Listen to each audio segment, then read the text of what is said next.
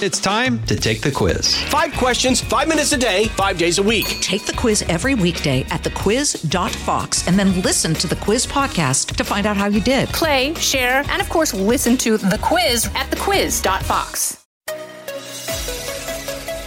Now, from the most powerful city in the world, a new generation of conservative talk. Fair, fresh, fun. It's the Guy Benson Show with Guy Benson.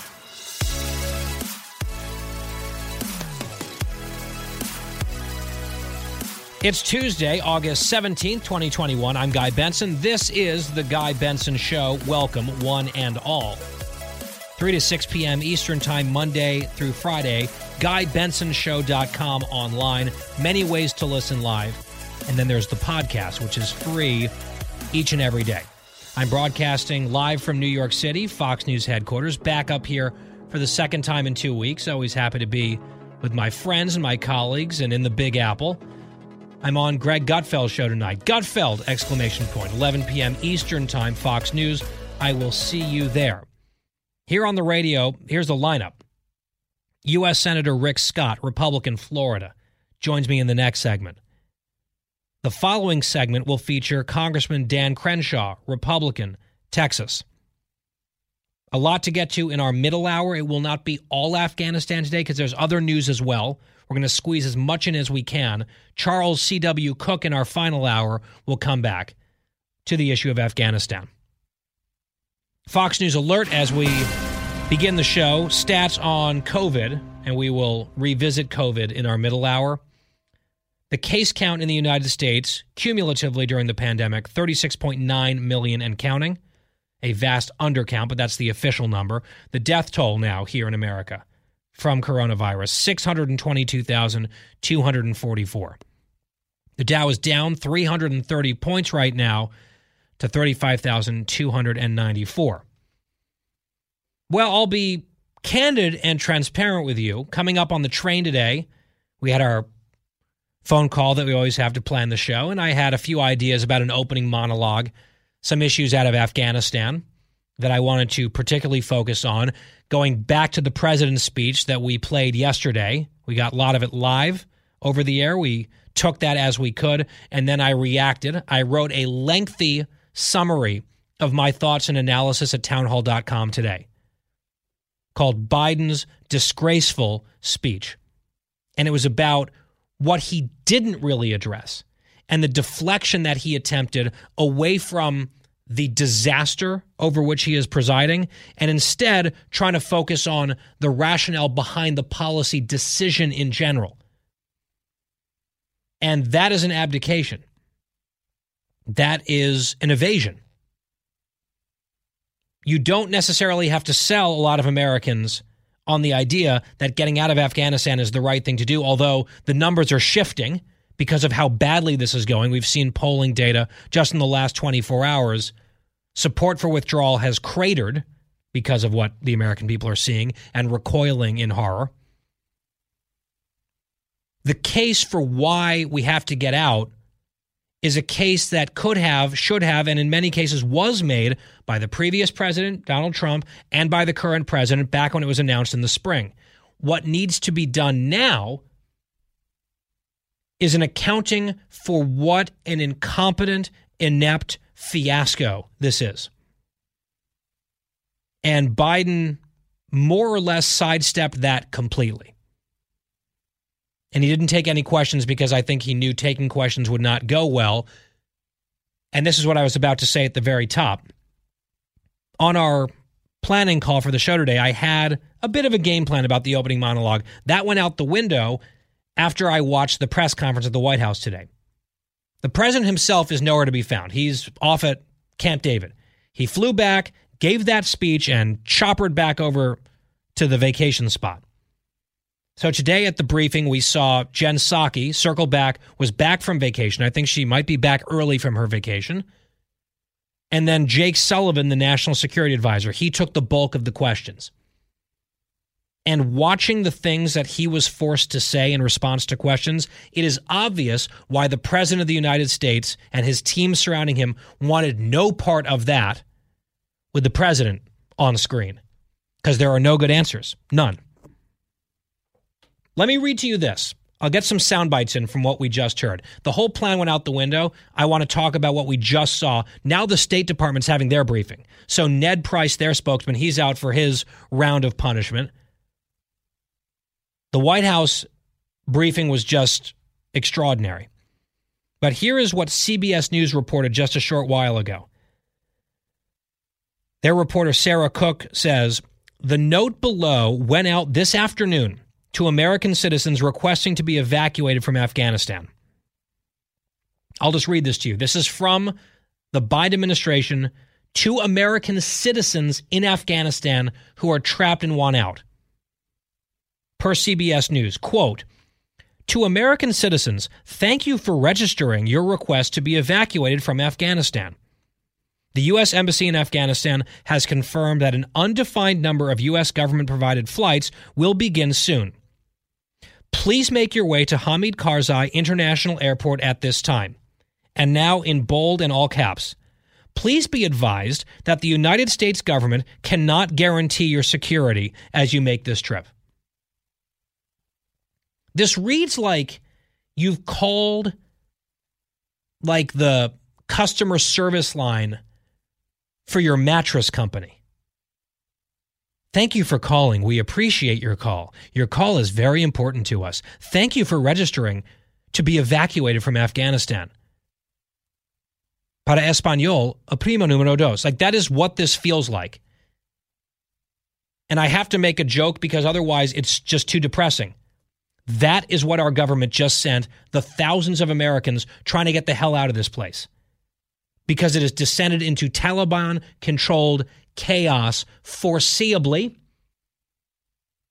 New York Times and others reporting that the intelligence community warned the Biden administration that they gave them new intelligence. This could happen.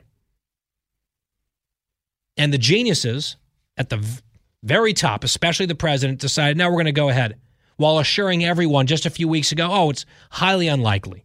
The country's not going to collapse. It's going to be okay. We're staying. Our embassy's staying. Our diplomatic effort's going to be strong. The predictions are astoundingly foolish in very short order. I mean, the retrospect is not looking too far back. We're talking July. We played some of those clips yesterday. So that's the message that Americans are getting because their government did not even have the basic competence and decency to have a withdrawal plan in place.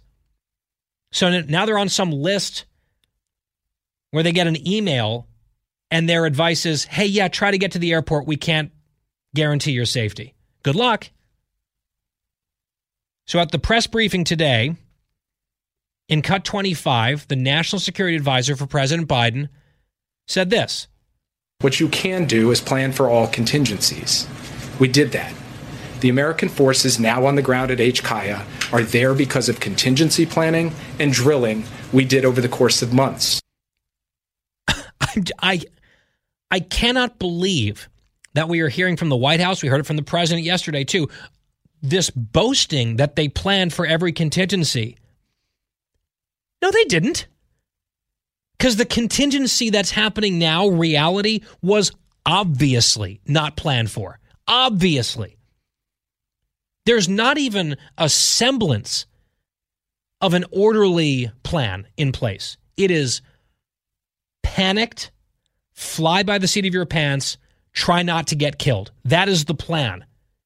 And yet, with a straight face, we, what we can do is plan for every contingency, which is what we did. BS. Stop lying. And by the way, if you actually did plan for all the contingencies, you did a piss poor job of it if you had this contingency in your on the on the board, then what? What does that say about you and your preparedness and carrying out the contingency plan? I'm just astounded that this is one of the lines that they're going with. Sullivan was then asked about getting Americans, I mean, there's tens of thousands of people who helped us who deserve our assistance to get out of that country and avoid death at the hands of the Taliban, a terrorist organization, but just talking about Americans, American citizens. Can they guarantee those Americans are going to get out of Afghanistan alive, safely? Here's Sullivan Cut 26. The mission is not complete by August 31st, and there are Americans and Afghan allies who remain there. Will U.S. troops stay until everyone is out, or will they leave? So I'm not going to comment on hypotheticals. What I'm going to do is stay focused on the task at hand, which is getting as many people out as rapidly as possible, and we will take that day by day. So that is not a commitment in case you were keeping score at home. Jen Psaki, back from the abortive vacation, she returned. Similar question, similar answer, cut 27. Can you offer any guarantee to the Americans and Afghan allies that if they remain there past the end of the month, U.S. troops will help them evacuate well, past the end of the month. Leisha, our, our focus right now is uh, on doing the work at hand and on the task at hand. And that is day by day getting as many American citizens, as many SIV applicants, as That's- many members of a vulnerable population who are eligible to be evacuated to the airport and out on planes. Uh, and we're going to do that in an expeditious fashion. That is the focus of the President, of our Secretary of Defense, of our Secretary of, of State, uh, and everybody on our national security team. Okay, uh, so we're, we're taking it day by day. That is the opposite of a plan. Right? If they had examined every contingency and, you know, we got this, they obviously don't got this because they can say in one breath, we plan for every contingency. And it's like, hey, can you guarantee that our people will be there to help Americans get out? And they won't answer the question. They say, well, really, I mean, the, the task at hand is being taken day by day. It is self contradicting talking points. So just that's what we're watching here. Absolute failure. Absolute failure. And they're trying to convince us that it's something other than that. And we're not idiots. Last point that we learned today from this press conference at the White House they were asked, Has President Biden spoken with any other world leaders about this situation as it's unfolding? Answer no. What the hell is he doing? Sitting at Camp David, watching on a screen? Then they put him in the helicopter, fly him back over to read off a teleprompter, take no questions, and head back? He hasn't spoken to the Brits, the Germans, leaders in the region? No one? They said no, he hasn't spoken to anyone, any other world leader. This has been happening for days. It's not just America, this has been a coalition for years.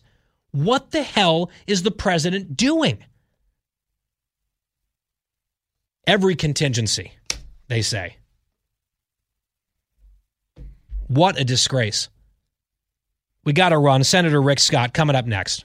The Guy Benson Show. More next. From the Fox News Podcasts Network. I'm Janice Dean, Fox News senior meteorologist. Be sure to subscribe to the Janice Dean podcast at foxnewspodcast.com or wherever you listen to your podcasts. And don't forget to spread the sunshine. From the Fox News Podcasts Network, download and listen to The Untold Story with Martha MacCallum. The host of The Story on Fox News Channel sits down with major newsmakers each week to get their untold story. Subscribe and listen now by going to foxnewspodcasts.com.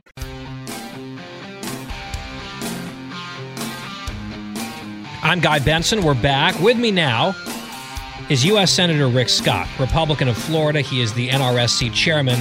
Senator, good to have you back. I saw you're getting some headlines, generating some headlines about uh, your comments, sort of musing about whether President Biden is fit for office, and your mention, at least, of the 25th Amendment. Was that a serious concern that you were raising? What what caused you to invoke or mention the 25th Amendment? Well, first off, what we're seeing in Afghanistan is devastating, um, and it clearly could have been avoided if Joe Biden had been prepared. He's been on vacation since he got elected. Um, I mean, if you look at every issue going on, border crisis, Cuba, Israel, Iran, uh, inflation, now Afghanistan, he's nowhere to be seen. So I think it's a fair and serious question is that we have to confront and and you know we got to protect American Americans and then we have to protect national security. Where in the living daylights is Joe Biden? Why isn't he showing up? Why isn't he doing his job? I mean, he ran to be the president of the United States. Act like the president of the United States. Do your job.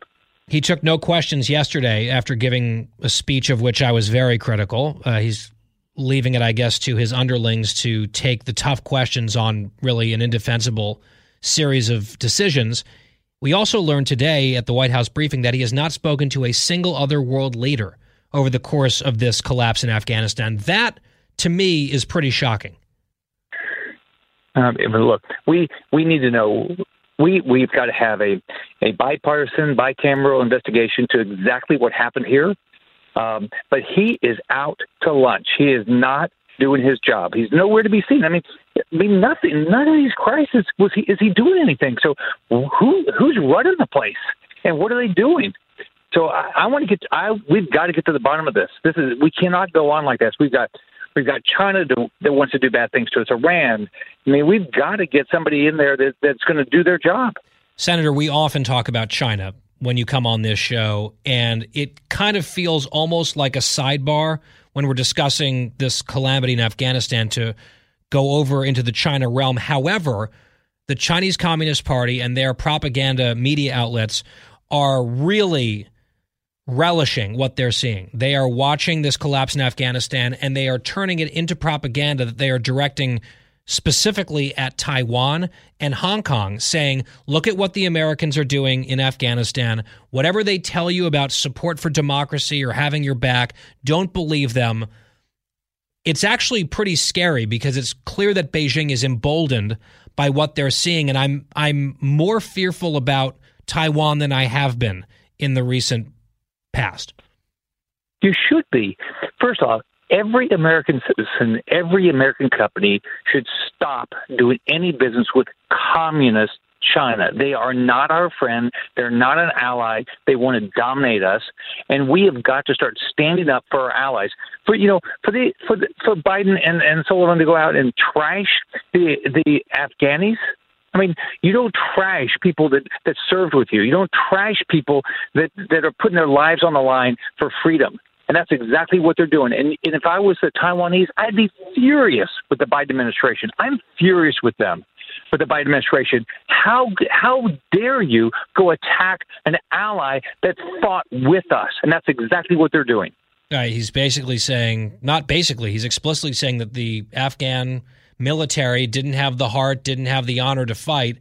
Tens of thousands of them have died while fighting the Taliban, and that's sort of his parting kiss off to these to these forces and to the people of Afghanistan. It's it's breathtaking. Senator, last word. They Afghanis want to live in freedom. All right, and none of us want to be in a forever war, but this is despicable what Joe Biden did and his entire administration. We need to have a thorough investigation. U.S. Senator Rick Scott. He's the chairman of the NRSC. And, Senator, next time you're back, I want to ask you about the 22 election cycle and some of the recruits. I say there's some big news out of Nevada today. You're trying to get a few more candidates potentially on the board elsewhere. Uh, but today, the focus is Afghanistan, foreign policy. We can get to politics next time. How about that? Sounds good, Guy. Have a great day. Senator Rick Scott on The Guy Benson Show. And the thing is, he's right. The forever war is not appealing to almost any American.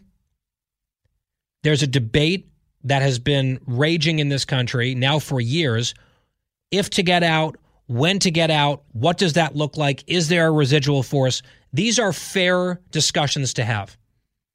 The- out of the gates and ready to go. Hey, it's Hutton Withrow. Hot Mic is here on the Outkick Network. We've got your afternoon covered with the latest sports discussion, and it's available wherever you find your audio. Daily analysis and news. He is hot. I am Mike. Actually, my name is Chad. His name is Jonathan, but you get the picture. We're going to bring it every single day. Whatever you want to call us, we'll respond to. We just want you to respond to what we're dishing out every day. And while you're here, we hope you subscribe to the podcast, like, subscribe, and share.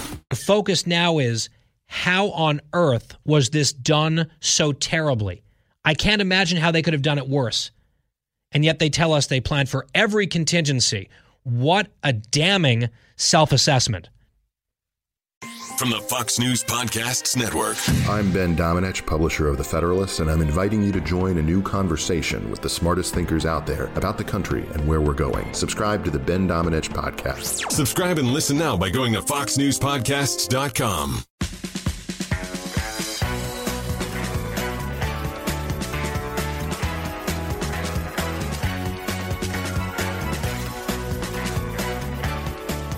Welcome back to the Guy Benson Show from New York City today. Glad to have you along. Joining us now is Congressman Dan Crenshaw, Republican of Texas. He's a former Navy SEAL. He served in Iraq and Afghanistan. He was wounded and lost his eye in Afghanistan in 2012. Congressman, it is good to have you back on the show. It was great to be with you, Guy. Before I get into Afghanistan and policy and politics, you were very public in recent months about a sort of a scary situation involving your vision of your remaining eye. How are you? I'm good. I'm back to my normal. My normal is very complicated, but uh, it's, it's it's a fine place to be, and I'm pretty lucky. Okay, I'm glad to hear that because I know a lot of people were pulling for you and praying for you. Let's talk about Afghanistan and what's happening. My intention coming into the show was to ask you about the president's speech yesterday at some length, but that's almost been preempted now by the most recent series of comments coming from the White House. The National Security Advisor briefed the press earlier from the West Wing. The president is back on vacation, it seems. Jake Sullivan, among other things, said this in Cut 25. I want to get your reaction. What you can do is plan for all contingencies. We did that. The American forces now on the ground at HKIA are there because of contingency planning and drilling we did over the course of months. And then in cut 26, he was asked a pretty straightforward question about the U.S. government's commitment to getting Americans, all Americans, out of Afghanistan. And it was a non committal response. Listen. The mission is not complete by August 31st, and there are Americans and Afghan allies who remain there. Will U.S. troops stay until everyone is out, or will they leave? So I'm not going to comment on hypotheticals. What I'm going to do is stay focused on the task at hand, which is getting as many people out as rapidly as possible, and we will take that day by day. Taking it day by day, not responding to hypotheticals, and saying every contingency was planned for. That is the line from the White House, Congressman. Your reaction? Well, first of all, it's not a hypothetical. That that's just the situation, right? right. And, and so, like, it's not a hypothetical, guys. Uh, you have to answer that question. You know, the the irony of all this is we've doubled our troop presence. Like the whole point was bring the troops home, right? Because that makes us feel good. It's a nice slogan, works really well on a bumper sticker. In reality, this was always going to happen when we did that, and I want everybody to know that. And um, we have to ask ourselves a very simple question: Do you like this outcome better than what we had even just a few weeks ago, a very small presence, no combat casualties in 18 months. Does that sound like an endless war? Or does it sound like a security contingent? Does it sound like a residual force uh, that is partnering with our Afghan partners and preventing a terrorist safe haven from occurring at a pretty low cost? You know, I, I, I'm still blown away by how we've come to think about what we're what our actions are there. And these contingency plans, if, if these guys want a round of applause because they had a QRF on standby, a quick, quick reaction force. Well, they're, they're going to be waiting a long time for that applause. I mean, they can go to hell. They, they have they have screwed this up so badly. They have screwed this up so badly. There, there's a lot of ways they could have improved it. Right, just having a plan for those contractors and, and Afghan interpreters that I've been talking about for months. And that's a bipartisan concern that's been going on for months. And they drag their feet on that. You know, and but but as it turns out, it's much worse than that. They didn't have a plan for them. They didn't have a plan for U.S. citizens. They didn't have a plan for our embassy. That U.S. ambassador was actually requesting to be flown out before all of his embassy staff were were evacuated. I don't think a lot of people know that. The State Department has has screwed that up so it just to, to to a degree that it's it's unfathomable. Well, it, except really and Congressman, we played the sound bites yesterday it was just a few weeks ago that the president and the secretary of state were saying, no, this is not going to happen. The Taliban is not going to take this country over. If it does happen, it's going to be very gradual. It wouldn't happen over the course of a weekend. The likelihood of that takeover is extremely low, Blinken was saying we're going to have our embassy, we're going to have our diplomats there, we're going to have a robust presence. That was just a few weeks ago.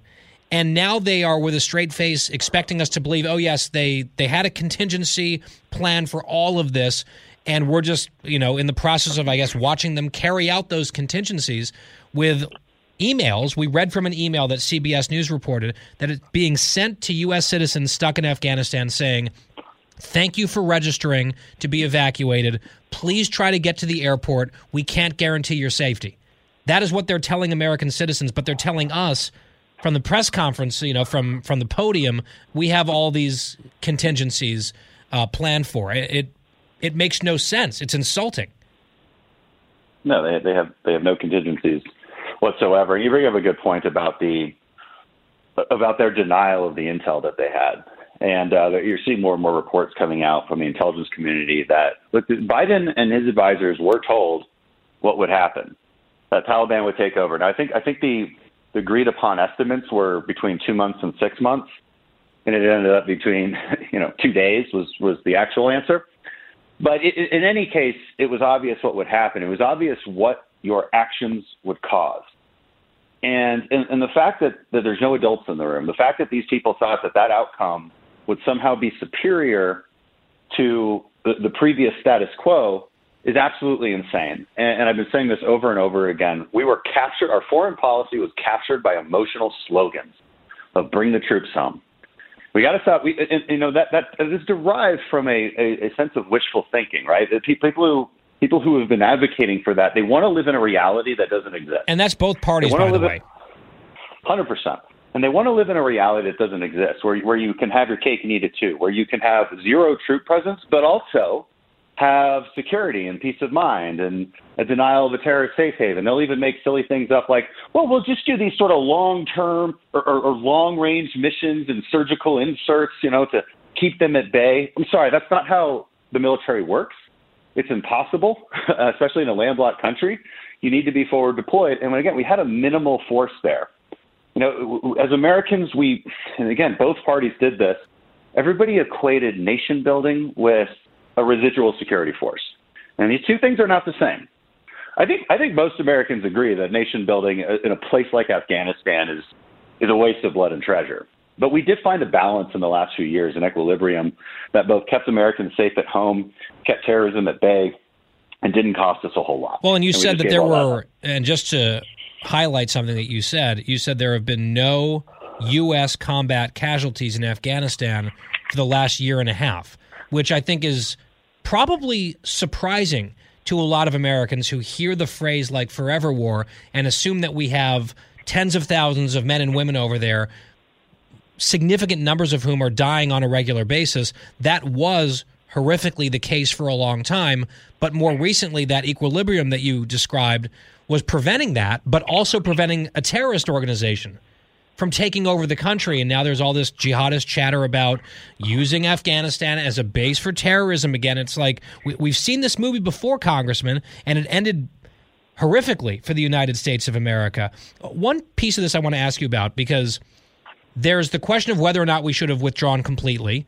And there are different sides to that debate. Uh, a lot of Americans were on the yes side of that. You were more on the no side of that for the reasons that you've just laid out. Then there's the issue of how to withdraw once the decision has been made. This is where I don't think you can possibly deny the abject failure of the Biden administration. It's it's just been stunning. It's been stunning to watch. And one element of it that I've never understood, not that I'm an expert on these matters at all, but it was last month that we handed off uh, Bagram Air Base to a military that clearly collapsed when they didn't have some of the support that we had been giving them for a long time. It seems like a single airport and a single runway is becoming this huge focal point as we are desperately, in a panicked way, trying to get people out of the country.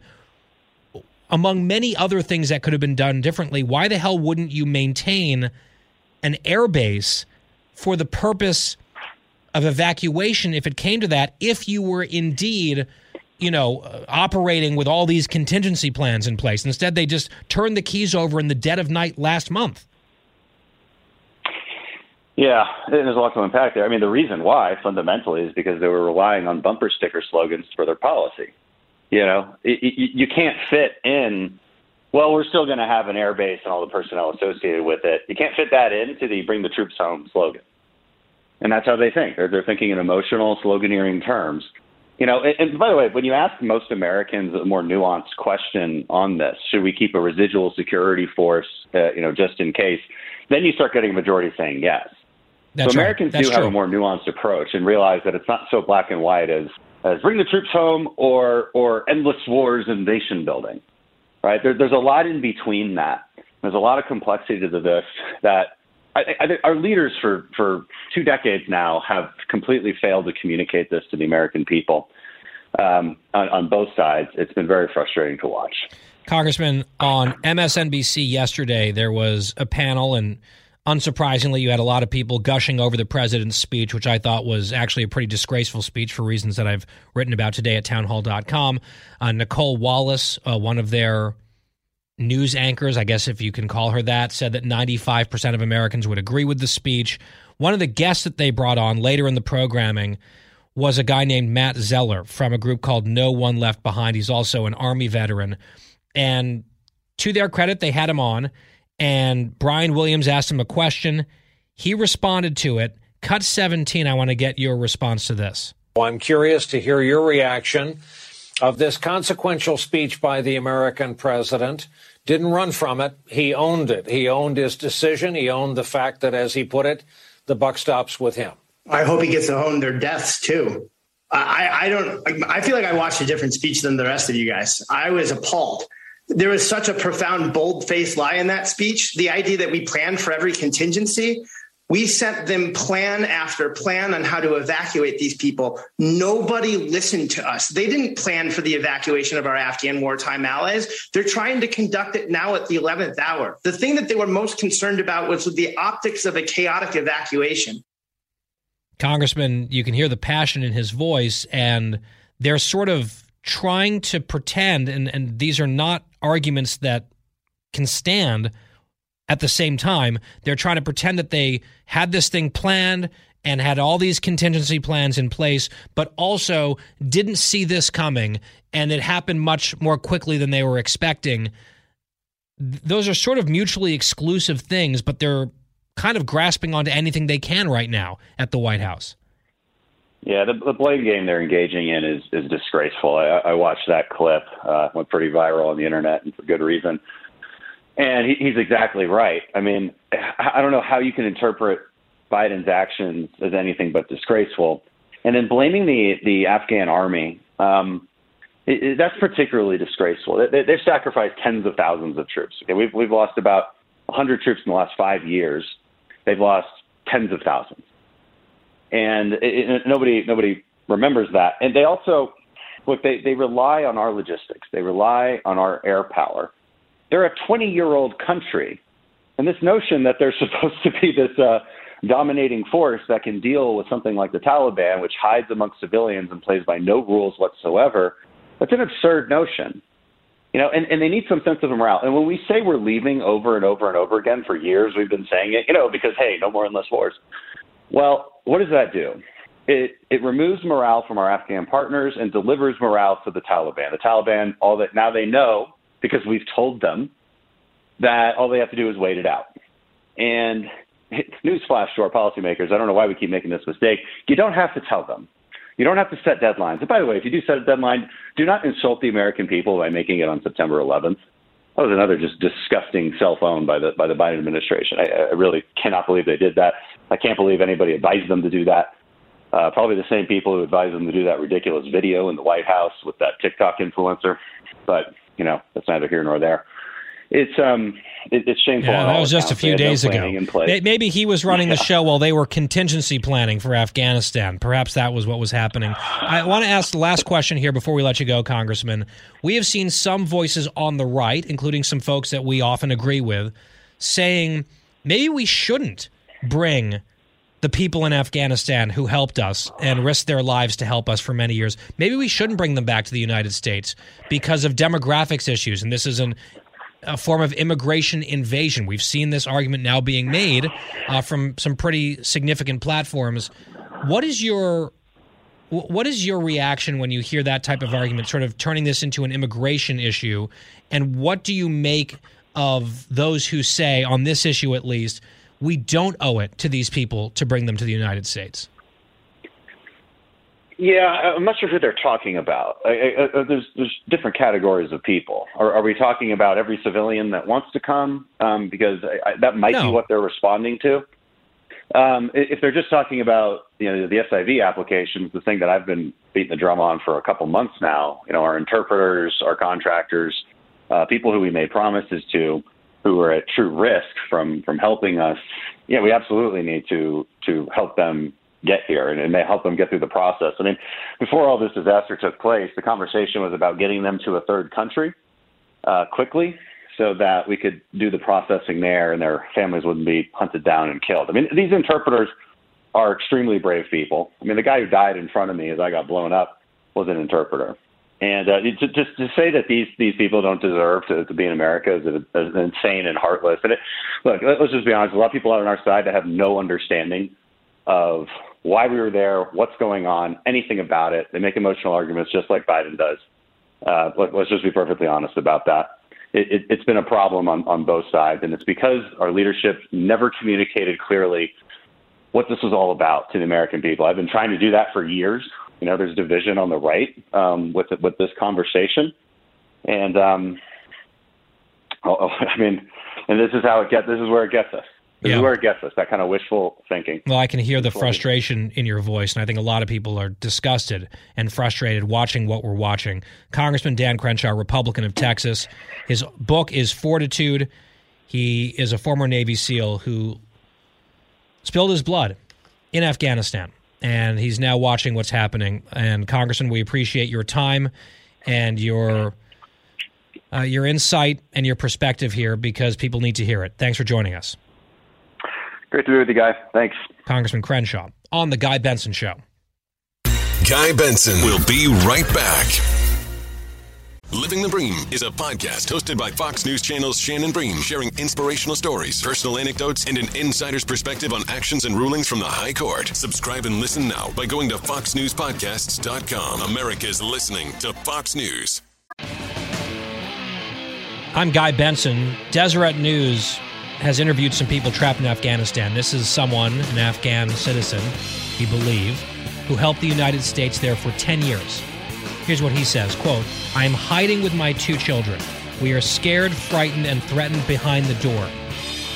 Every other country helped their allies Canada, the UK, everyone. But the only country, the superpower that failed to help their allies survive, is the United States of America. I begged, I shouted, I asked, I told everyone the U.S. government has all our data. Now we are disconnected with the world. We are trapped here, and the Taliban is chasing everyone. They are occupying properties. They are taking vehicles from people's houses. They're searching for people, and they're taking people outside and executing them. I'm a very proud American. It's hard to be proud of this. It's impossible to be proud of this. Every contingency, they say, they had planned. This is just one example that puts the lie to that claim. Another hour of the Guy Benson Show coming up. Jason in the House, the Jason Chaffetz podcast. Dive deeper than the headlines and the party lines as I take on American life, politics, and entertainment. Subscribe now on FoxNewsPodcast.com or wherever you download podcasts.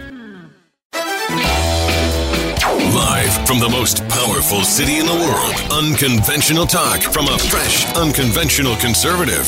Guy Benson Show.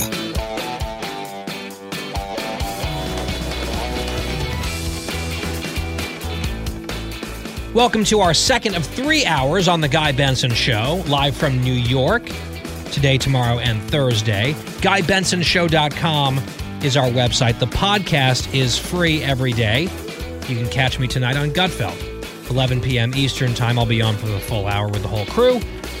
That is on Fox News Channel, of course. Let's bring you a Fox News alert as we begin our middle hour. The Dow closes down 282 points, so off the session low, but still down, ending the day at 35,343.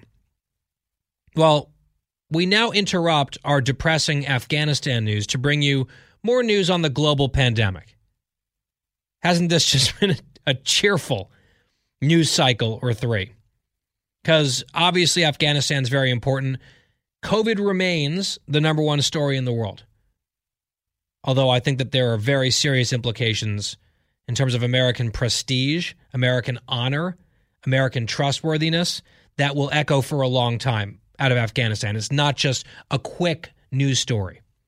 Even though I predict it will recede from the headlines rather quickly because almost everything does. But we can't forget this moment.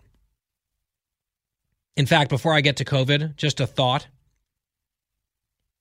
What we are seeing under the Biden administration and what I think Republicans would be wise to do as they think about 2022 and beyond 24 is become the opponents of wokeness and weakness.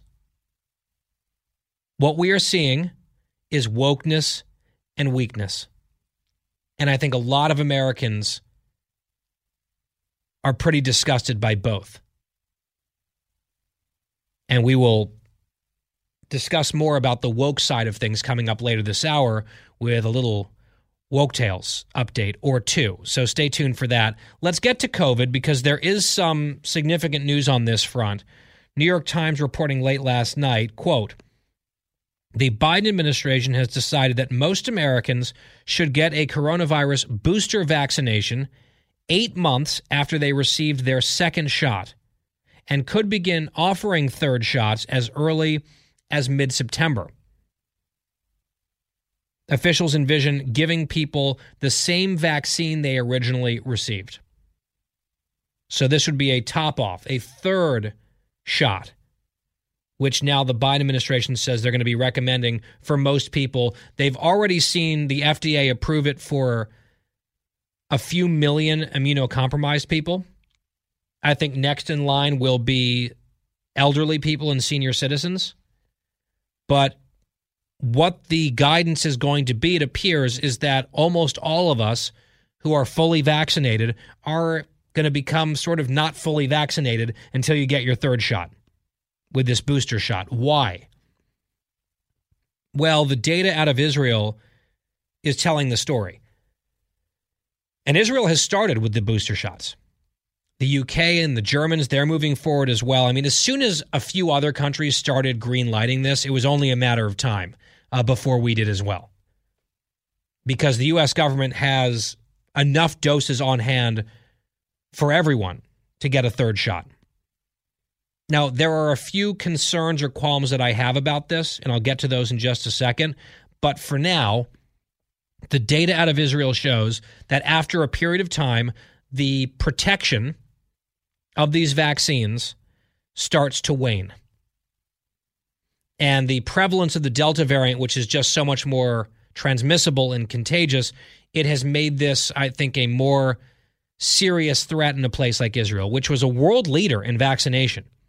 And yet they're seeing a pretty significant spike in cases because people who are immunocompromised and older in particular are starting to get cases. Now, the vaccines are still very protective against severe illness and death for almost all people, but the severe illness risk is going up as the protection of the vaccine wanes among especially older people or vulnerable people in Israel. So their government decided we are going to start giving third shots to boost up that immunity. Reading again from the New York Times, the latest Israeli data posted on the government's website on Monday shows what some experts described as continued erosion of the efficacy of the Pfizer vaccine against mild or asymptomatic COVID 19 infections in general and against severe disease among the elderly who were vaccinated early in the year.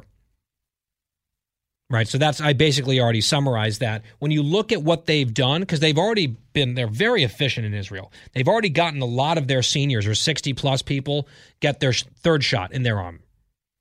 I think roughly half of those eligible in that age range already has the third shot, and we're seeing the numbers get a lot better. So the percentage in the last two weeks, so I'm going to read this is a, a tweet from someone who's following the Israeli data. Israel started administering a third dose to 60 year old and above on July 30th. By now, over half of this age group has received a third dose. In the two weeks that passed, the relative fraction of cases of 60 year olds plus who are vaccinated out of all the cases dropped from about 12 to 14% to 6%. So already you had a pretty small number of fully vaccinated older Israelis compared to the unvaccinated who made up the large majority of the new cases. But with the third shot going into arms within that group, that percentage of breakthrough cases has plummeted further. So it's working. I mean that that's I think the upshot. Allahpundit at Hot Air looks at a lot more data, and you can I link to his piece at Town Hall in a piece that I'm writing for tomorrow. But he goes through the data, looks at it, and it's very encouraging out of Israel. He says, quote, ever since Israel started dosing out third shots to older people a few weeks ago, the virus is spreading less among that group while it continues to spread among the unvaccinated. As for severe cases, the vaccine has been strong at prevention all along. So that's the experience that they have in Israel right now, and that is soon to be an experience here in the United States. Not just for the immunocompromised, not just for older people, but for most Americans. That's the guidance that apparently we're going to get within the coming weeks. According to the New York Times, they've they've clearly at Team Biden started to leak this information. This is the direction that they're headed. The FDA has already approved this on a limited basis for some people. We've also seen, by the way, a CDC estimate that more than a million Americans have already gotten a booster shot. Well, how's that possible? They hadn't been giving out booster shots yet. Well, there's no way to really keep track of it, right? If you are a J&J person, you got the one and done and you want a booster shot of Pfizer or Moderna, you just show up at a pharmacy or any of these locations, you say, hey, um, I'd like a shot. And they would say, okay, have you been vaccinated yet? And you lie, say no, and you get your shot. Now, that goes on the books as a newly vaccinated person. What's actually happening is you're getting a booster shot. And CDC thinks more than a million people here have already done that, which I do not recommend. Right? Unless your doctor has told you to do it, I think you should go through the proper channels. I don't think we should be lying on a an issue like this, but people took it upon themselves to go ahead and do that. In at least a million cases, it looks like already. Now the government is coming around and saying, all right, I think we're going to be doing this as a matter of policy. Let's start with vulnerable people, let's start with elderly people, and then expand it out to everyone else. And I'm not necessarily against it, but I do have some questions. Question number one and you might say, well, Guy, this is an awfully self interested question. Okay, perhaps. Perhaps guilty is charged. But I think it's a reasonable question and it applies to a hell of a lot of people. Do Americans who have been fully vaccinated and who have gotten and recovered from COVID, do those people need a booster shot? Right? So I'm one of them. I had a breakthrough case. I got my two Moderna shots. Then I got COVID which I talked about openly on the air here. It was a minor cold. It was actually very easy, but it was COVID. I recovered quickly. That's another infusion of antibodies and protection. It's natural immunity plus the immunity afforded by the vaccine. Do I need a booster shot eight months out from my second vaccination shot? Do I need a third even though I've had COVID? I feel like I've got all the antibodies. I've got sort of this superpower armor right now against COVID. And there's a fair amount of research that shows that either one of these things are pretty long lasting. You add them together. Do, are you going to be recommending booster shots even for people who have natural plus vaccine immunity? I don't know. I haven't seen a good answer to that or any answer to that. We're going to get a doctor on here in the next few days. I'll put I'll put the question to them. I don't know if they have an answer yet. Because I wonder how much good research there is there. What if you had COVID before the vaccine, right? So you were one of the people in that initial wave or two. We didn't have the vaccine. You got COVID, you survived it, then you got vaccinated. You're sort of in the same boat as I am, except in reverse. You got COVID first, then the vaccine. I got vaccine first, then COVID. You you would have a lot of that protection, natural plus vaccine. Do you need a booster shot? I would like to know the answer to that. Are we going to really need booster shots ongoing, even for people who've gotten fully vaccinated and who've survived the disease? I don't know. That's one question that I have. Another question that I have about this goes to the optics and the persuasion of vaccine hesitant people. If you're a vaccine hesitant person, and thank God we've seen a lot of people coming off the fence in recent weeks, vaccine uptick has been significant. I think some of it's because people are seeing what's happening among the unvaccinated in hospitals across the country, especially in certain regions, although it's starting to move up in other regions as well. Seasonality might be coming into play. But people are seeing what's happening to unvaccinated folks and saying, I really want to avoid that. I'm going to go get vaccinated. I think that's a powerful motivator. But there are still an awful lot of people who are waiting and seeing, not sure, holding back, holding off. If you're one of those skeptical people, I just wonder if now you're being told it's not one shot, it's not two shots, it's now three shots especially if you're a relatively younger or lower risk person, is that going to be a barrier to entry, a further barrier to entry? Will that make you more skeptical, more hesitant? Because now you're saying it's a it's a bigger hill to climb. I, I don't happen to think getting a few shots is that big of a deal, but if you've waited this long, obviously your hesitancy is on a completely different plane than mine would have been.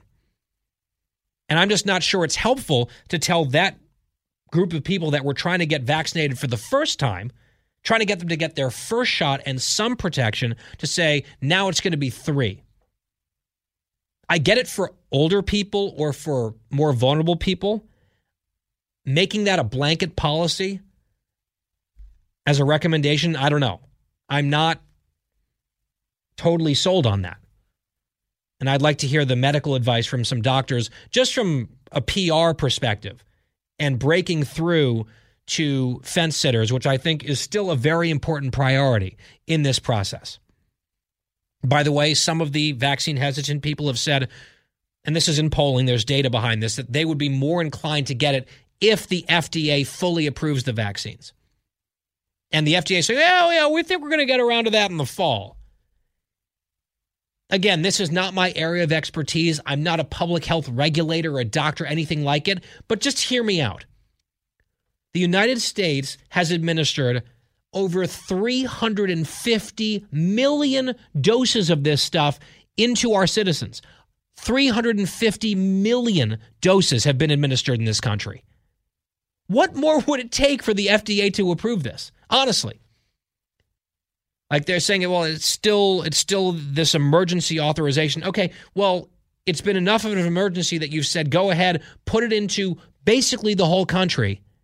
I don't know why you couldn't fast track final approval, given the fact that it's in most of us now. And we can see the results, and we've seen very low negative outcomes or side effects. That's just something that is bewildering to me. That's an aside. One last point on this before I break. This is more of a moral question. The World Health Organization is saying there should be a moratorium on Western or wealthy countries giving third shots to their citizens.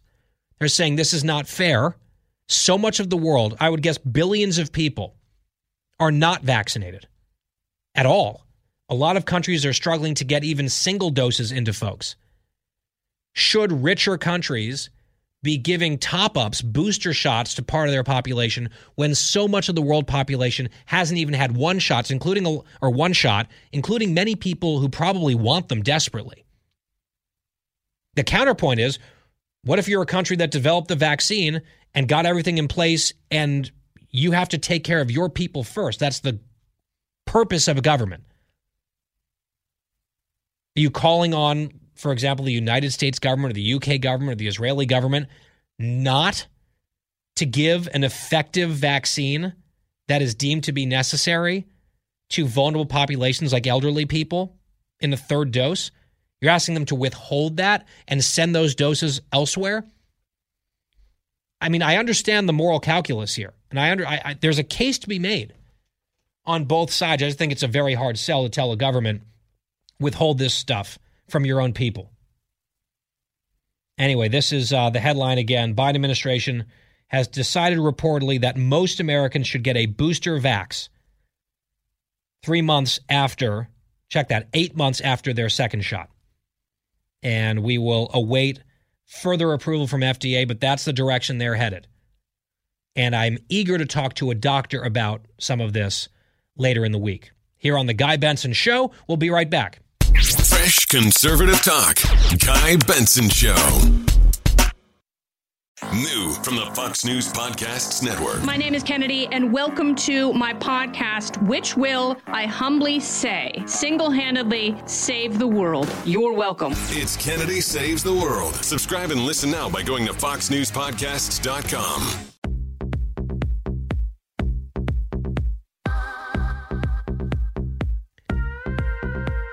I'm Guy Benson. We are back. Woke Tales upcoming in the next segment. So I saw this headline. It was a Chiron. Martha MacCallum was on the air in the last hour.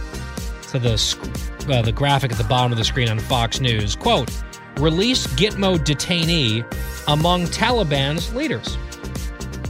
So you've got this terrorist group that has taken over Afghanistan in a flash because we just fled the country and did so in such a discombobulated and derelict way that we didn't even get our own people out in a sensible fashion. A lot of them are stuck there. Taliban is going door to door in some cases and killing people while assuring people, "Oh, don't worry, you can go come back to work. You've got an amnesty. It's going to be fine. We're going to be good to women." Uh-huh, sure. They're already breaking the promise. It's the Taliban. No one believes this.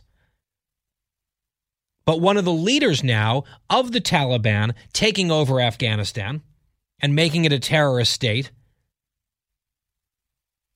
was released from Guantanamo Bay during the Obama administration as part of that swap for the deserter. Remember the deserter, Bowe Bergdahl? We shipped off some Taliban commanders in exchange for him. Well, now one of them is leading the charge in Afghanistan. Some real Obama Biden smart power synergy going on here. Aren't you glad the adults are back in charge?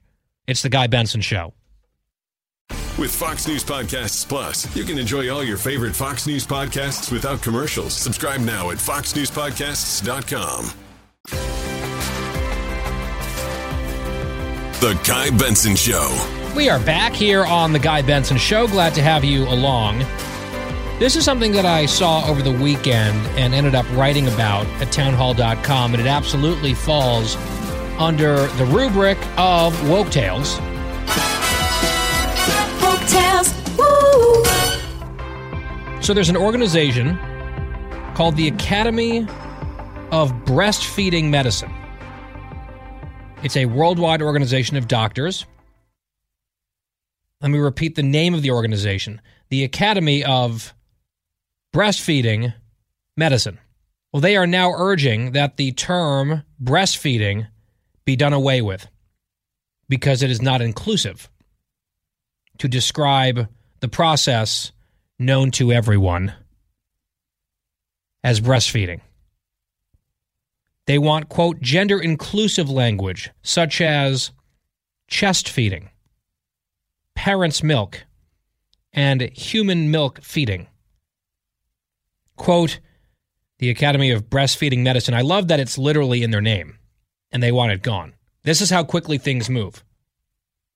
They are denouncing a term that's literally in their name.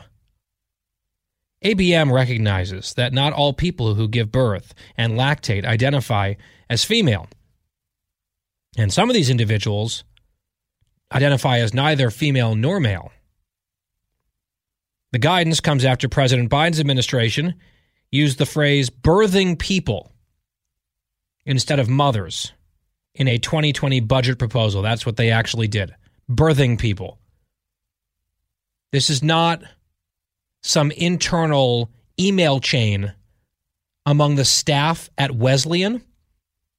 This is a budget proposal from the White House birthing people.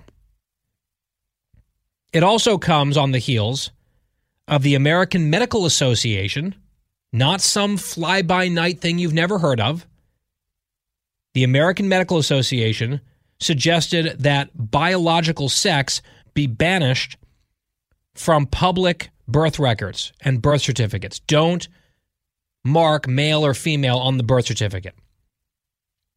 Then we also have the CDC, which you would think might have its hands full right now with the global pandemic. Considering all of the horribly botched and mixed messaging and other failures at the CDC over the last year and a half, you think they might be focused like a laser on that. Instead, in their guidance on vaccinations, they are referring to pregnant women as pregnant people. So I just ran through a whole list. We've got the Academy of Breastfeeding Medicine saying we can't say breastfeeding anymore. Let's do chest feeding. We aren't going to talk about mothers or mother's milk, it's parents' milk, human milk. Mothers are birthing people. Pregnant women are pregnant people. And let's not put sex, biological sex, as a marking on public birth records. This is from medical groups, doctors, government. Again, it's not some minor fringe activist organization. This is from an elite level where they are trying to impose newspeak on everyone.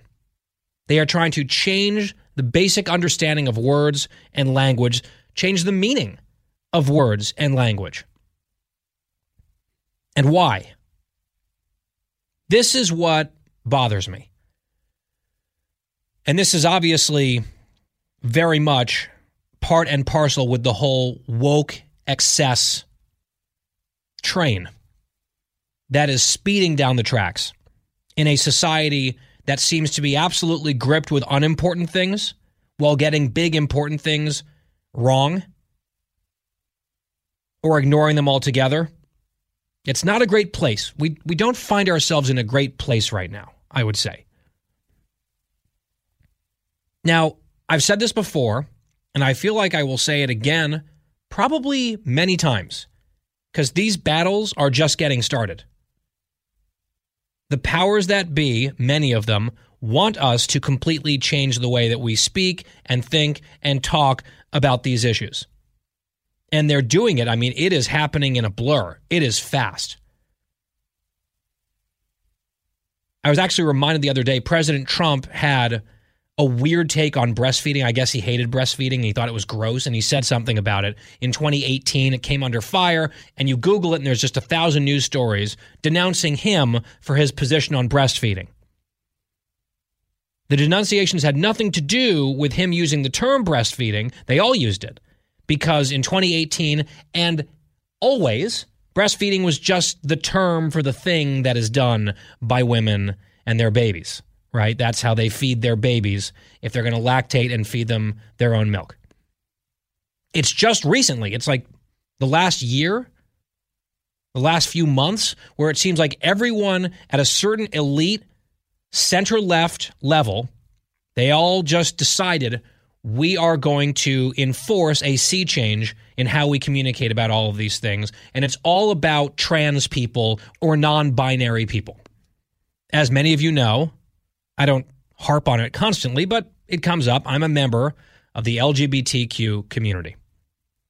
I think that we should be respectful and kind to all of our fellow human beings on matters of identity and just broadly speaking, right? The golden rule, do unto others, I think that, is probably a pretty good one for us to abide by collectively. I think we can affirm the dignity of every life when someone makes a decision that they want to change their gender identity or they want to be called by certain pronouns or names, I think people in their lives can and should try to accommodate those wishes, especially if we're talking about adults who've made decisions for themselves. Let's just be nice and polite. If someone wants to be called something, let's just do our best to make that happen, right? I don't think that that's much of a stretch. What I do have a problem with is the desire to uproot the English language and take long-standing plain meanings of words, biological facts, dictionary definitions, and sort of out of nowhere just pivot on a dime and say, we can't say these things anymore because it's offensive. It's not offensive. I tried to look up some data and I found a study out of UCLA which estimated approximately 0.6% of the American population identifies as transgender. And there's some other percentage that identifies as non binary, which is sort of a more nebulous category. But 0.6%. Let's say that trans men and trans women are divided equally, right? It's 50 50. I don't know if that's true. But for the sake of argument, let's say it's about 50 50. That would be 0.3% of transgender identifying Americans would be potentially capable of being pregnant and giving birth. Meaning, someone who was born biologically female, who now identifies as male, there is some number of them in the country who, even after treatments or you're not really sure which surgeries they're electing to have or not, some percentage of male identifying human beings in the United States nevertheless have a uterus, can get pregnant, can give birth, and can breastfeed. So let's say that's 0.3%. What percentage of those have had surgeries to the point where they could not go through that process anymore? Probably a significant number how many of those who still could get pregnant and give birth would be so offended by terms like breastfeeding and mother or woman that it would become a problem where they would lash out at people around them for using it? I'd say even a smaller group within that smaller group within this already tiny group. Just again, for the sake of argument, let's say it's 0.1% of the population that would fall into that category. And I think that might be an overestimate. We're changing the way that we talk and basic vocabulary about these matters. What, to accommodate 0.1% of us? What about the 99.9% who are not in that category? We can, on an individual basis, treat the 0.1 or 0.3, whatever number it is, percent with dignity and respect and kindness, as I say. It does not require completely excavating all of our words and terms and known biological facts just to potentially avoid some offense or be more inclusive, supposedly. Because I'm not really sure it is more inclusive to completely re engineer the way that we talk and the words that we use on this stuff in such a way that largely erases women and womanhood. The vast majority of people, the overwhelming 99.9% of all humans who get pregnant and give birth and feed their child from their breast milk because they have breasts are women who call themselves women. And it is part of the identity that they have of being a woman. It's part of it. Culturally, scientifically, etc. So I think womanhood erasure is a very unfortunate and unnecessary thing. I don't believe that the imperative for kindness, empathy, dignity affirmation requires this. And yet, so many people at an elite level have just gone along with a brand new radical program where they are trying to shift the way Americans think and talk. And I think it's completely unreasonable. Chest feeding?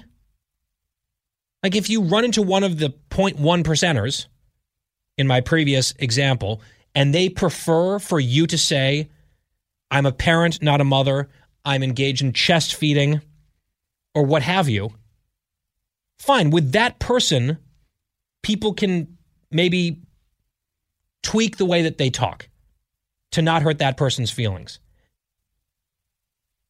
Reestablishing the entire language around this stuff for everyone is such an overreach.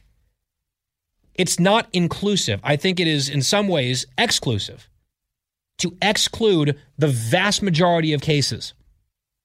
And part of me also suspects a lot of this is just woke, lefty, progressive people projecting onto elements of the trans community language that they think the trans community wants. Now, there are some activists who are hardcore and insist on this stuff and they drive the bus and really pressure people when it comes to this. I think a lot of other folks just want to live and let live and they don't need a bunch of woke people going around being the language police for every American about what we're allowed to say and not say. Like overnight, and the media fell right in line. I mean, you see tweets and headlines from the media pregnant people. Pregnant women is a thing of the past. We're not supposed to say it. Pregnant people. These pregnant, birthing people have children whom they feed through chest feeding. And on and on it goes. Don't say mother, don't say woman. This is ridiculous. It's insane. And it does not make you bigoted or transphobic to say that it is not hate speech or problematic to correctly use terms like women, breastfeeding, and mothers. But apparently, the Academy of Breastfeeding Medicine, which I assume is in the process of changing all their business cards right now, is scraping that word off the building, they would disagree. The American Medical Association would disagree. The CDC would disagree. The Biden White House would disagree. And you wonder why some people don't trust the so called experts and the establishment. They insist that they believe in science. They bleeping love science, they say over and over again. Trust us. Why won't you bow to our expertise? And then they're out here trying to foist upon the rest of us the notion that mother, woman, breastfeeding, these things are offensive and insulting and have to be removed from our collective lexicon in this context. It's it's nuts. This is why a lot of people won't believe anything they're told by experts. It's actually quite corrosive. But the woke brigades think that they are on the side of progress and the angels because self righteousness is a huge part of woke tales. Woke tales. Woo. Back on the Guy Benson Show with more after this. Guy Benson will be right back. From the Fox News Podcasts Network. Download and listen to The One with Greg Gutfeld, the co host of The Five, like you've never heard him before. You know him, you love him, you want to be like him. Subscribe and listen now by going to FoxNewsPodcasts.com.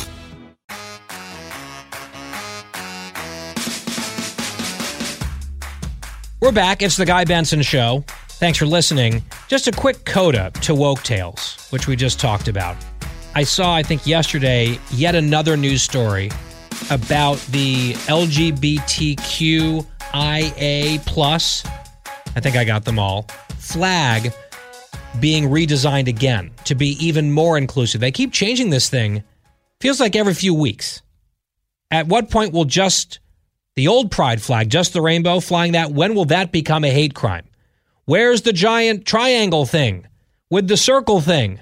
It just keeps getting less and less aesthetically pleasing. And this was my point that I just touched on in the last segment. In a lot of ways, our elites in our society are focused, and there's an activist class that undergirds this, on extremely trivial things, right? Equality and rights are not trivial things. whether the new pride flag adequately represents every little tiny subgroup is trivial. There was a tweet that I was reminded of. It resurfaced in my feed yesterday. It was a tweet from the United States Embassy in Kabul, Afghanistan. It was from June 2nd, this summer, two months ago. We're talking about weeks. The U.S. Embassy in Kabul tweeted a photo of the pride flag, recognizing Pride Month and the importance of respecting the dignity and equality of LGBTI people around the world. This was the embassy in Kabul that put out that tweet. Fine. Oh, we are so committed to human rights, especially these human rights. Well, the U.S. Embassy Kabul, where they tweeted that pride flag photo, is now abandoned. The American flag has been taken down. And it seems like a matter of time before the Taliban flag goes up. And if you're an LGBT person in Afghanistan, God help you under the Taliban. Seems like the focus on an orderly withdrawal and protecting people who need help might have been a better use of our time at the U.S. Embassy in Kabul than tweeting photos of pride flags, considering what is transpiring literally weeks later. This goes to the crisis of seriousness that I keep thinking about. Are we a serious country anymore? And I ask that seriously. Final hour of the Guy Benson Show. Upcoming, Charles C.W. Cooke joins us with his insights. Always look forward to chatting with Charles. He's straight ahead. Fox Nation presents podcasts Women of the Bible Speak. I'm Shannon Bream, host of Fox News at Night and author of the new book, Women of the Bible Speak The Wisdom of 16 Women and Their Lessons for Today. Subscribe now on Apple Podcasts, Spotify, FoxNewsPodcast.com, or wherever you download your podcasts. It's 5 o'clock in the most powerful city in the world, Washington, D.C. It's time for the Guy Benson Show Happy Hour, sponsored by the Finnish Long Drink. Finland's most popular alcoholic beverage has come to America. Visit thelongdrink.com. And now, here's your host, Guy Benson.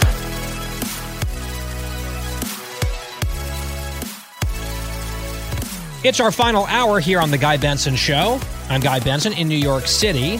Be on Gutfeld tonight. Part of that panel. Looking forward to that. 11 p.m. Eastern Time, Fox News Channel. Here at the radio show, our website is GuyBensonShow.com. The podcast is free every single day on demand. And the happy hour is sponsored by the Finnish Long Drink. It's so good, especially when the weather is hot, which it has been relentlessly here in the Northeast for the last few weeks, it feels like. I guess it is August. Fair enough. Well, there's a long drink for that. TheLongDrink.com, you can find out where it's sold near you or where they are expanding. You can always order online. TheLongDrink.com. Always drink responsibly, 21 plus only. And just like yesterday, this happy hour today doesn't feel fully happy because it's impossible to turn on the news and have warm and fuzzy feelings frankly, about the United States of America right now, in some ways, and the human suffering and fear playing out in Afghanistan with plans that they keep talking about at the White House that obviously were not executed in any sort of meaningful or orderly way, such that this disaster was mitigated or prevented. Didn't happen. And the adults in the room keep insisting that we're the ones who are sort of misunderstanding this. Meanwhile, we can tell that to the thousands of Americans and tens of thousands of American allies who are currently unable to get to the airport and are stranded in a country now controlled by a terrorist organization. With me now is Charles C.W. Cooke, senior writer at National Review. Charles, I want to start with Afghanistan. Thanks for joining us. You have a piece out, actually, several pieces out in the last few days, one of which is the Democratic Party can't have it both ways on Afghanistan. Let's start there. What's your point? My point is that there are a number of ways of looking at what's happened here that are coherent. Uh, but the, the way in which Nancy Pelosi and Jen Psaki and Joe Biden are talking is not. For example, one could say The United States has no great national interest in Afghanistan beyond protecting ourselves from terrorist attacks. So we don't care what happens. I mean, that is in practice our view toward North Korea. We know what happens there, but we don't think, and I think this is sensible, that it would be a good idea to invade. So we let it happen. We could say we are so concerned about the Taliban, which is a 7th century religious cult uh, that oppresses women and homosexuals, that we're going to stay there and stop that happening to those human beings. What we can't do is leave like this, watch it in this way, and say that we're going to do everything we can to defend the victims of the Taliban. Because we Because literally not. are not. No, we're not. And so it's absolutely bizarre when you read Nancy Pelosi putting out statements saying that she applauds the wisdom of this decision, but also that she's very concerned, especially for women and girls, in Afghanistan. It doesn't mean anything.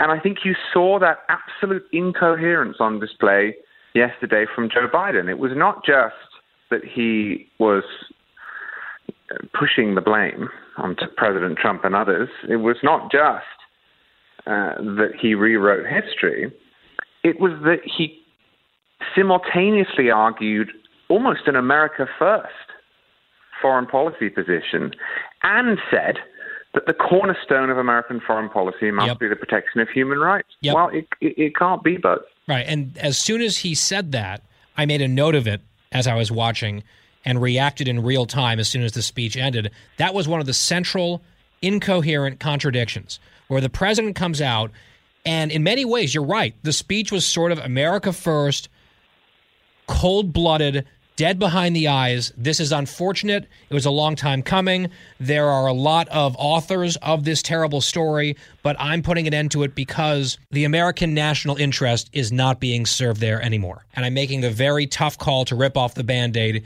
even though it's going to be painful, at least for a period of time. That would be as you say, at least sort of a coherent thought, and we could debate whether that's right, whether that's callous, whether that is an abandonment of some of our obligations, an abandonment on human rights. But within the same speech, he said that the tent pole of his foreign policy approach is human rights. Although not through military might, but through diplomacy. And he said that within hours of the American embassy being evacuated and abandoned in a panic, with our diplomatic corps being airlifted off to the airport to be flown out of the country. I mean, I, I don't understand how a president or a team around a president could craft a speech in a moment like this with the scenes playing out the way they are and make the case that he did, that cold blooded case, and also try to congratulate himself and pat himself on the back on his commitment to human rights. It's not compatible, Charles. It's not compatible at all. Uh, he does not have a coherent foreign policy, Guy. He never has. I mean, Joe Biden is impressively wrong about everything when it comes to foreign policy. John O'Sullivan once told me that you will never find anyone in the world who is correct about everything. So what you should do is find the people who are wrong about everything and do the opposite from them. And if you want to do that on foreign policy, you need look no further than Joe Biden. I mean, he has a 40 year record, more even, of being wrong about everything. And he was wrong about this. And I think the most galling part of his speech yesterday was that he failed to engage with the substance of the criticism against him, which is that he has botched this exit. It is not that we should stay in Afghanistan forever. People of all political persuasions, of all foreign policy views, of all opinions on Afghanistan have clubbed together here to say President Biden messed this up. This was a disastrous way of getting out. The timing was bad, the planning was bad, all of his predictions were wrong. And yet he said, well, What do you want me to do? Stay there forever so we have rows of gravestones in perpetuity? No.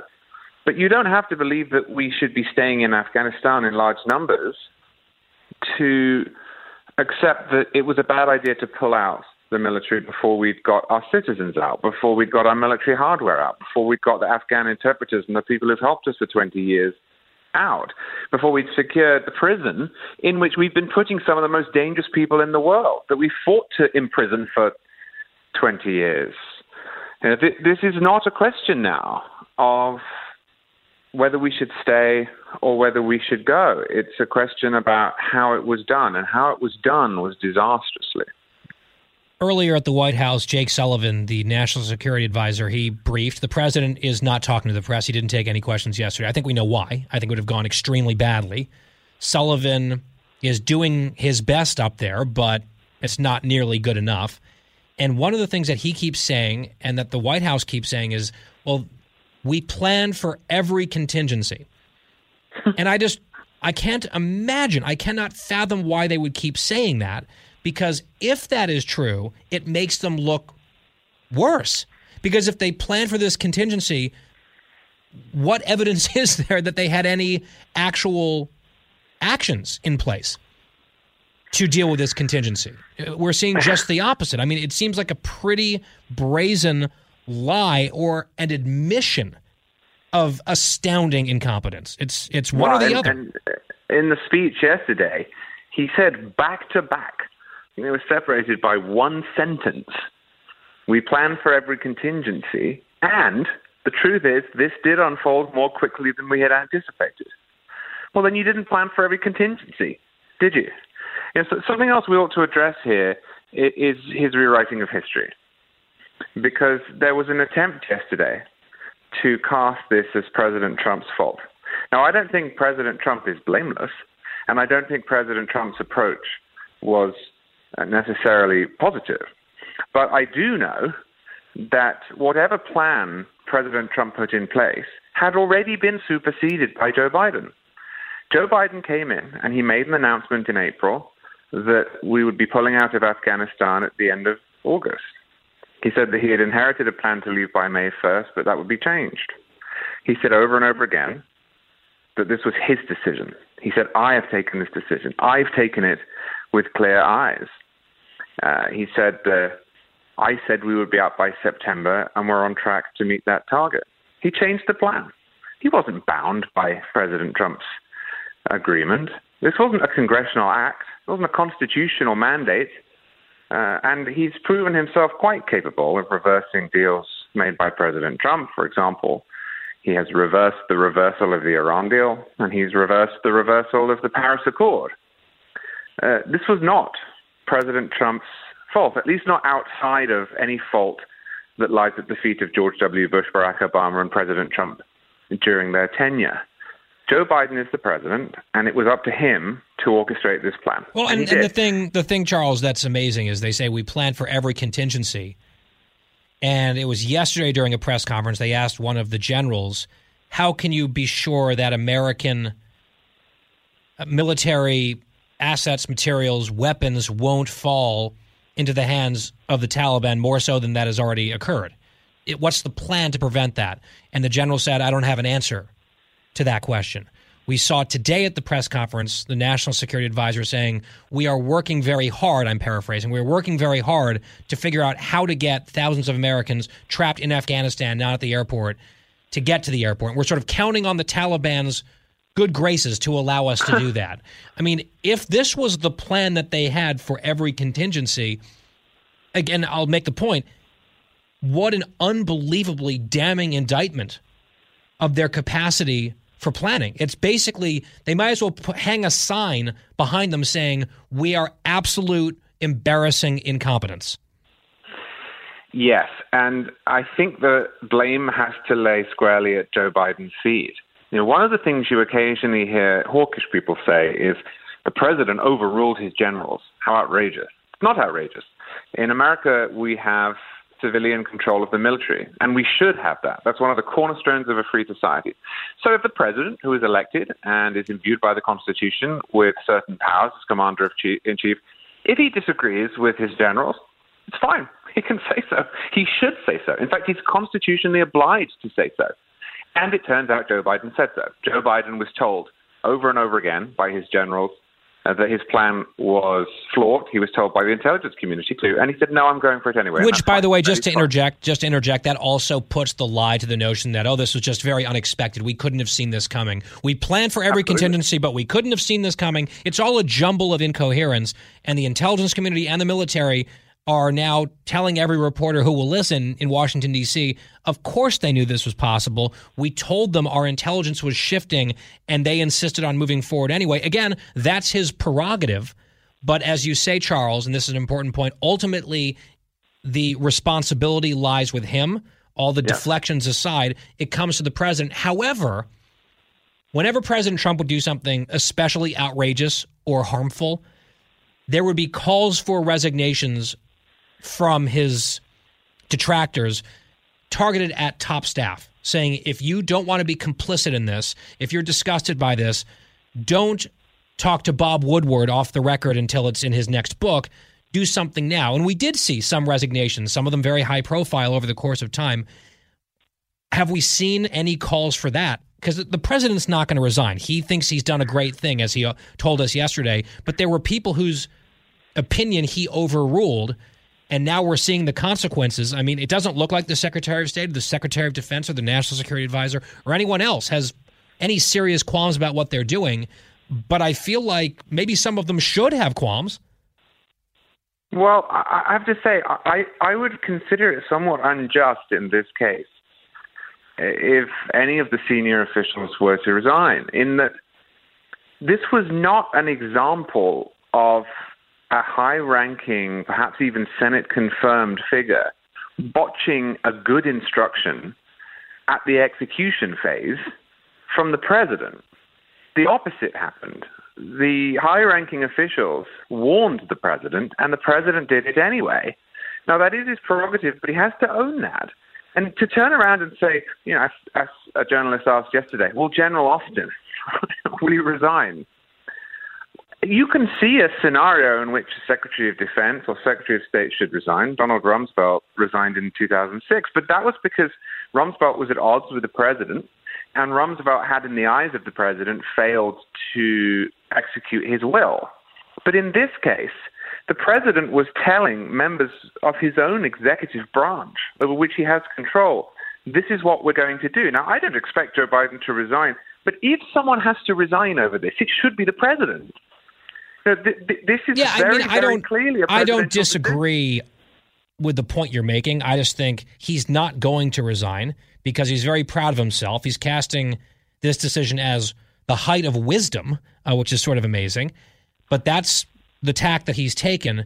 And Charles, I guess my point is if there were to be high profile resignations, so far there have been none, maybe there won't be any, it wouldn't be because they did anything wrong. It would be resignations out of protest for what they are now attached to based on the decisions of the person that they're serving under whom they no longer wish to serve. We'll see if anyone has that pang of conscience and decides to do that or not. But I feel like the the ugliness of this is sadly just getting started. And a lot of us are watching and I actually wonder how many Americans are going to want to continue to look at this unfold because uh, to call it unpleasant is an understatement. Charles C.W. Cooke, senior writer, at National Review. Charles, we always enjoy having you on. Not a happy subject today, but we hope to have you on again soon because I had three other topics to get to with you that we didn't get to, including Florida and COVID, masks, etc. So let's just take a rain check on those. All right. Well, thank you very much. Charles Cooke on The Guy Benson Show, which returns after this. The Guy Benson Show. More next. It's the Hemmer Time Podcast. Fox News Channel's Bill Hemmer takes you one on one with engaging personalities covering the critical issues of the day. Find Hemmer Time now by going to FoxNewsPodcasts.com. America's listening to Fox News. We're back on The Guy Benson Show. Appreciate you being here and listening every weekday, 3 to 6 p.m. Eastern Time. So there's some audio from last night of Chris Cuomo over at CNN. He was back on the air. He was addressing the Andrew Cuomo thing, very self serving, trying to spin it. If we have time tomorrow, because the news cycle is just insane, if we have time tomorrow, we might get to some of that audio. The journalistic ethics, I think, are extremely questionable. and the way that he's framing this is not supportable by the facts, I would say. I have seen on the Andrew Cuomo front an interesting point being raised yesterday and today. Andrew Cuomo, the governor of New York, who is still the governor of New York, has not yet signed his name to a resignation letter, which would make it official. And some people are saying, why hasn't he done that yet? I can't imagine he would unresign. I mean, he's shameless, but I don't think he's that shameless. But keep an eye on that. As of this morning, there was still no resignation letter formally from the governor of New York. You wonder if it's a leverage play on some level, with the state legislature dropping the impeachment probe and then reinstating it after a firestorm. So that drama may feel over, but it may not quite be over yet. We're watching it here. It's the Guy Benson Show.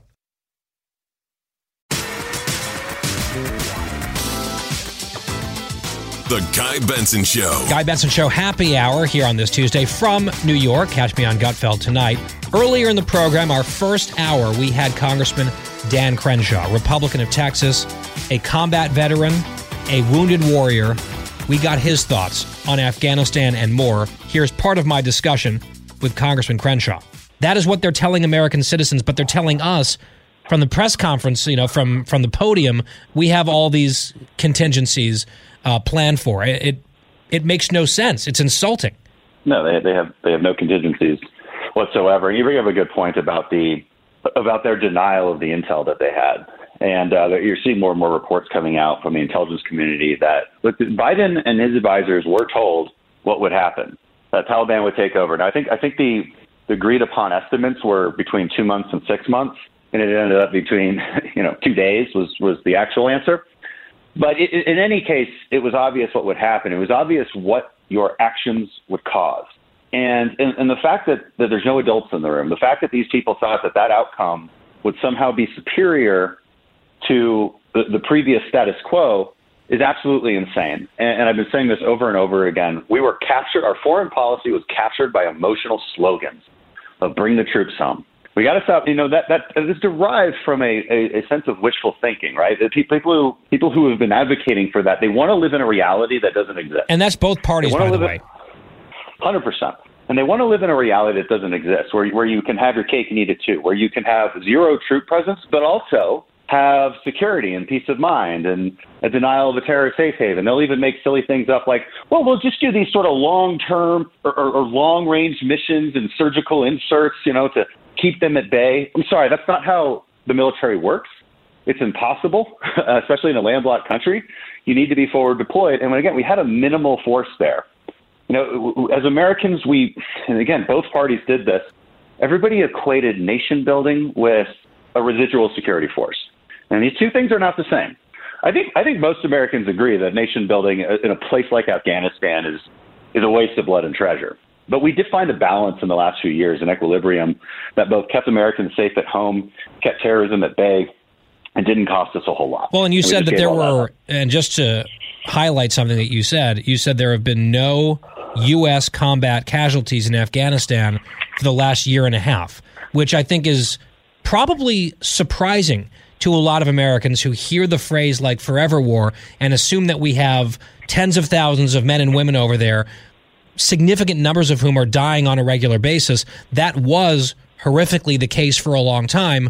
But more recently, that equilibrium that you described was preventing that, but also preventing a terrorist organization from taking over the country. And now there's all this jihadist chatter about using Afghanistan as a base for terrorism again. It's like we've seen this movie before, Congressman, and it ended horrifically for the United States of America. One piece of this I want to ask you about because there's the question of whether or not we should have withdrawn completely. And there are different sides to that debate. Uh, a lot of Americans were on the yes side of that. You were more on the no side of that for the reasons that you've just laid out. Then there's the issue of how to withdraw once the decision has been made. This is where I, I don't think you can possibly deny the abject failure of the Biden administration. It's it's just been stunning. It's been stunning to watch. And one element of it that I've never understood, not that I'm an expert on these matters at all, but it was last month that we handed off uh, Bagram Air Base to a military that clearly collapsed when they didn't have some of the support that we had been giving them for a long time. It seems like a single airport and a single runway is becoming this huge focal point as we are desperately, in a panicked way, trying to get people out of the country. Among many other things that could have been done differently, why the hell wouldn't you maintain an airbase for the purpose of evacuation if it came to that, if you were indeed you know, uh, operating with all these contingency plans in place. Instead, they just turned the keys over in the dead of night last month. Yeah, there's a lot to unpack there. I mean, the reason why fundamentally is because they were relying on bumper sticker slogans for their policy. My full interview with Dan Crenshaw, Republican of Texas, available online at GuyBensonShow.com, also on the free podcast. The full show every day, no charge to you. GuyBensonShow.com, FoxNewsPodcasts.com, or wherever you get your podcasts. When we come back, the home stretch. The ongoing wages of a failed anti work policy hitting close to home, plus lunacy from the Australian government. That's coming up. For the full interview and more, go to GuyBensonShow.com. Home stretch here on this Tuesday. It's the Guy Benson Show. So, twice now in the last, what, four days, this issue has reared its head again.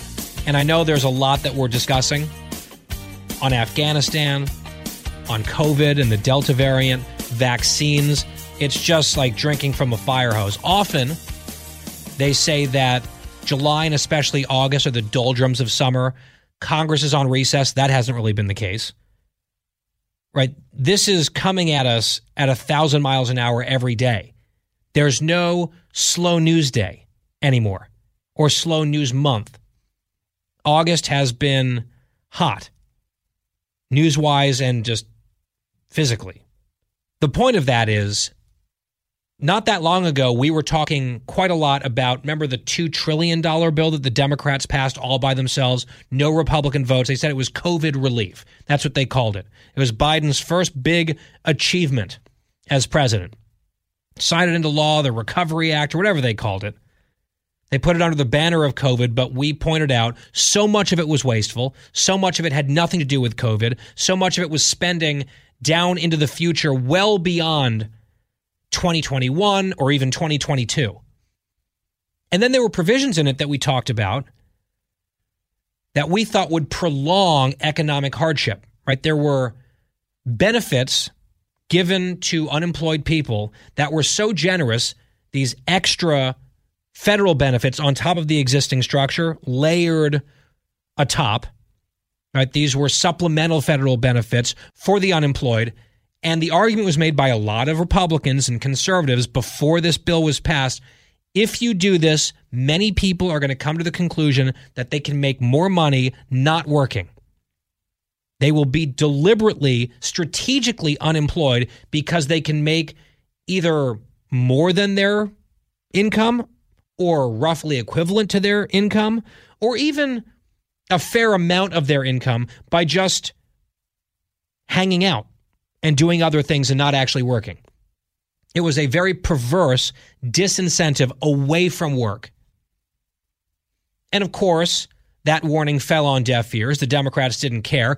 In some ways, it was a feature, not a bug. More dependency on the government is a good thing in a lot of their minds. Not all of them, but to a lot of people in the progressive left, they love government dependency. They want more of it. Conservatives, we want less of it. And so that argument wasn't necessarily persuasive to them. They waved it off. That's not really going to be a problem. And yet we've seen what has happened. The number of job openings, a separate layer of an economic crisis that has held back our recovery, is the fact that a lot of people are staying on the sidelines, not seeking work. And the data bears it out. Thank goodness a bunch of Republican governors reversed the policy in their states. Of course, they were attacked for it. Look at these heartless, non compassionate people. No, getting people back to work is what's compassionate and sustainable. But because this became a partisan issue, even with Democrats admitting that there was a problem, admitting that there was labor shortage issues in their states, many of them don't want to touch it because it's a Democratic policy signed by the Democratic president, and it's just tribalism. So I believe the benefits, the supplemental benefits, finally start to expire in September. I think they go into September. Adam's parents are out in Colorado, blue state, and they have a friend who opened a restaurant that is now only able to operate five days a week because they can't find enough people to work there. They can't staff the place seven days a week, so they're doing five days a week. And the problem with that, from a business perspective, and keep in mind, any of these small businesses that are still operational managed to survive COVID, where you had businesses shut down or massively scaled back by government edict. Right? They were able to get through that, and now they're facing this new government caused problem, which is the shortage of workers. And in this case, that restaurant out in Colorado, their break even is on day six for the week. Profit, I know some people view profit as bad and evil. Profit is, in fact, the whole goal, it's what makes the whole system work. Profit is day seven. So, because they're only able to operate five days a week due to the labor shortage, they are operating at a loss and have been doing so for a while and will continue to do so until the blue state supplemental benefits expire and people need to work again. So they are just hoping that they can cling on until then. Now, that's just an anecdote. It's not data, although it supports the data, right? It's an illustration of the data. In our backyard, in our neck of the woods, one of our favorite mom and pop restaurants in our neighborhood, same thing. They were operating seven days a week. They had to cut it back to six days a week. And now they've just closed for a second day as well. They are now closed Mondays and Tuesdays. They are only operating five days a week because they can't get people to work. This is a business that clawed barely through COVID. And now they can't even operate seven days a week, not because they're doing anything wrong, but because the government has made, and this is in a blue area, blue state, the government has made it policy that people are in a better position to sit home and not work than to show up and allow these businesses to function. So those are two very different parts of the country under Democratic governors, under a Democrat passed law that are experiencing exactly the same thing. And guess what? They've got a plan tentatively to reopen 7 days a week. It's circled on their calendar as soon as these benefits expire, which is not a coincidence. There's a direct link, right? You can connect the dots very easily this past weekend, I was down at the lake. We mentioned this, the lake with Mary Catherine Ham and her family. We went to a restaurant for lunch one day, and they had signs everywhere saying, We understand our service is slow. The food might take a while. We are sorry. We can't get people to work. Please be kind to our staff and those who have shown up for work. Please be patient. And one of their signs said, The labor shortage is a new pandemic. These are not cherry picked examples. Scenes like that and realities like that are playing out across the country still, and there are some businesses that might not be able to survive it. And I know some folks just shrug and say, oh, well, if they'd only paid their workers more, we need a higher minimum wage. Like all of their solutions to the problems that they cause would actually make the problem worse. Oh, no, it's not true. They're the experts. They've got it all figured out. They've got everything planned, just like they have in Afghanistan. Right? They just exude confidence. The competence emanates off of them. Meanwhile, at least these businesses are not bars or restaurants trying to operate in Australia. This is a government official making a new announcement, an update to their policy on COVID. Their lockdowns are crazy. In parts of Australia, they have law enforcement out there arresting people for leaving their homes. They've had a very low COVID rate, but they've been very slow on vaccines. And the government has taken a hardcore line, maybe not as crazy as New Zealand, where they just went into another lockdown over one case. One. Like just the risk assessment, it boggles my mind. It almost gives me a new appreciation for the benevolence of people like Muriel Bowser right? I would somehow take the hypocrisy and overreach of Muriel Bowser than live like that in New Zealand. But of course, we live in the land of the free, and none of this is acceptable. But listen to this. Uh, we are this is a real soundbite from a press conference from a government apparatchik down under explaining another thing that Australians aren't allowed to do. There will be no removal of masks to consume alcohol outdoors. So you will no longer be able to remove your mask to drink a cocktail uh, at a pop up beer garden on a footpath uh, as part of a pub crawl. So you can't take your mask off.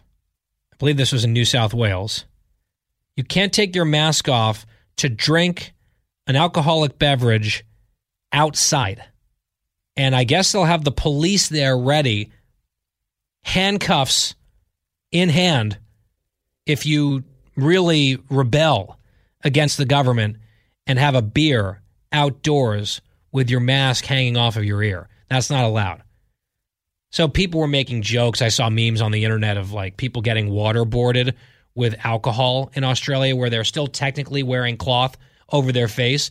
They're trying to pour the booze into the mouth regardless. I mean, I saw the clip and it it feels like it's satire. But that's their reality down there. And you still get this sort of petty tyranny in parts of the United States as well. Right? It seems like we're sort of much farther along on vaccination than they are, but there was total insanity like this happening in the US. Maybe not quite this extreme. So I am glad. I love the Aussies. I love visiting Australia.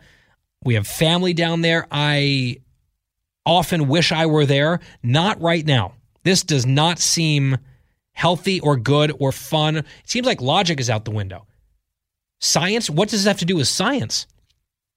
We've known for well over a year that being outside is one of the safest places you can be. If you're on a trail with a beer outside and you're sipping it, that is a virtually a zero risk situation.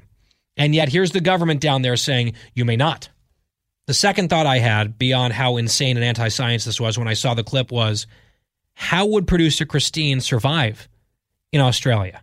Or would you just become a civil rights leader? Would you engage in civil disobedience? Just take me to jail.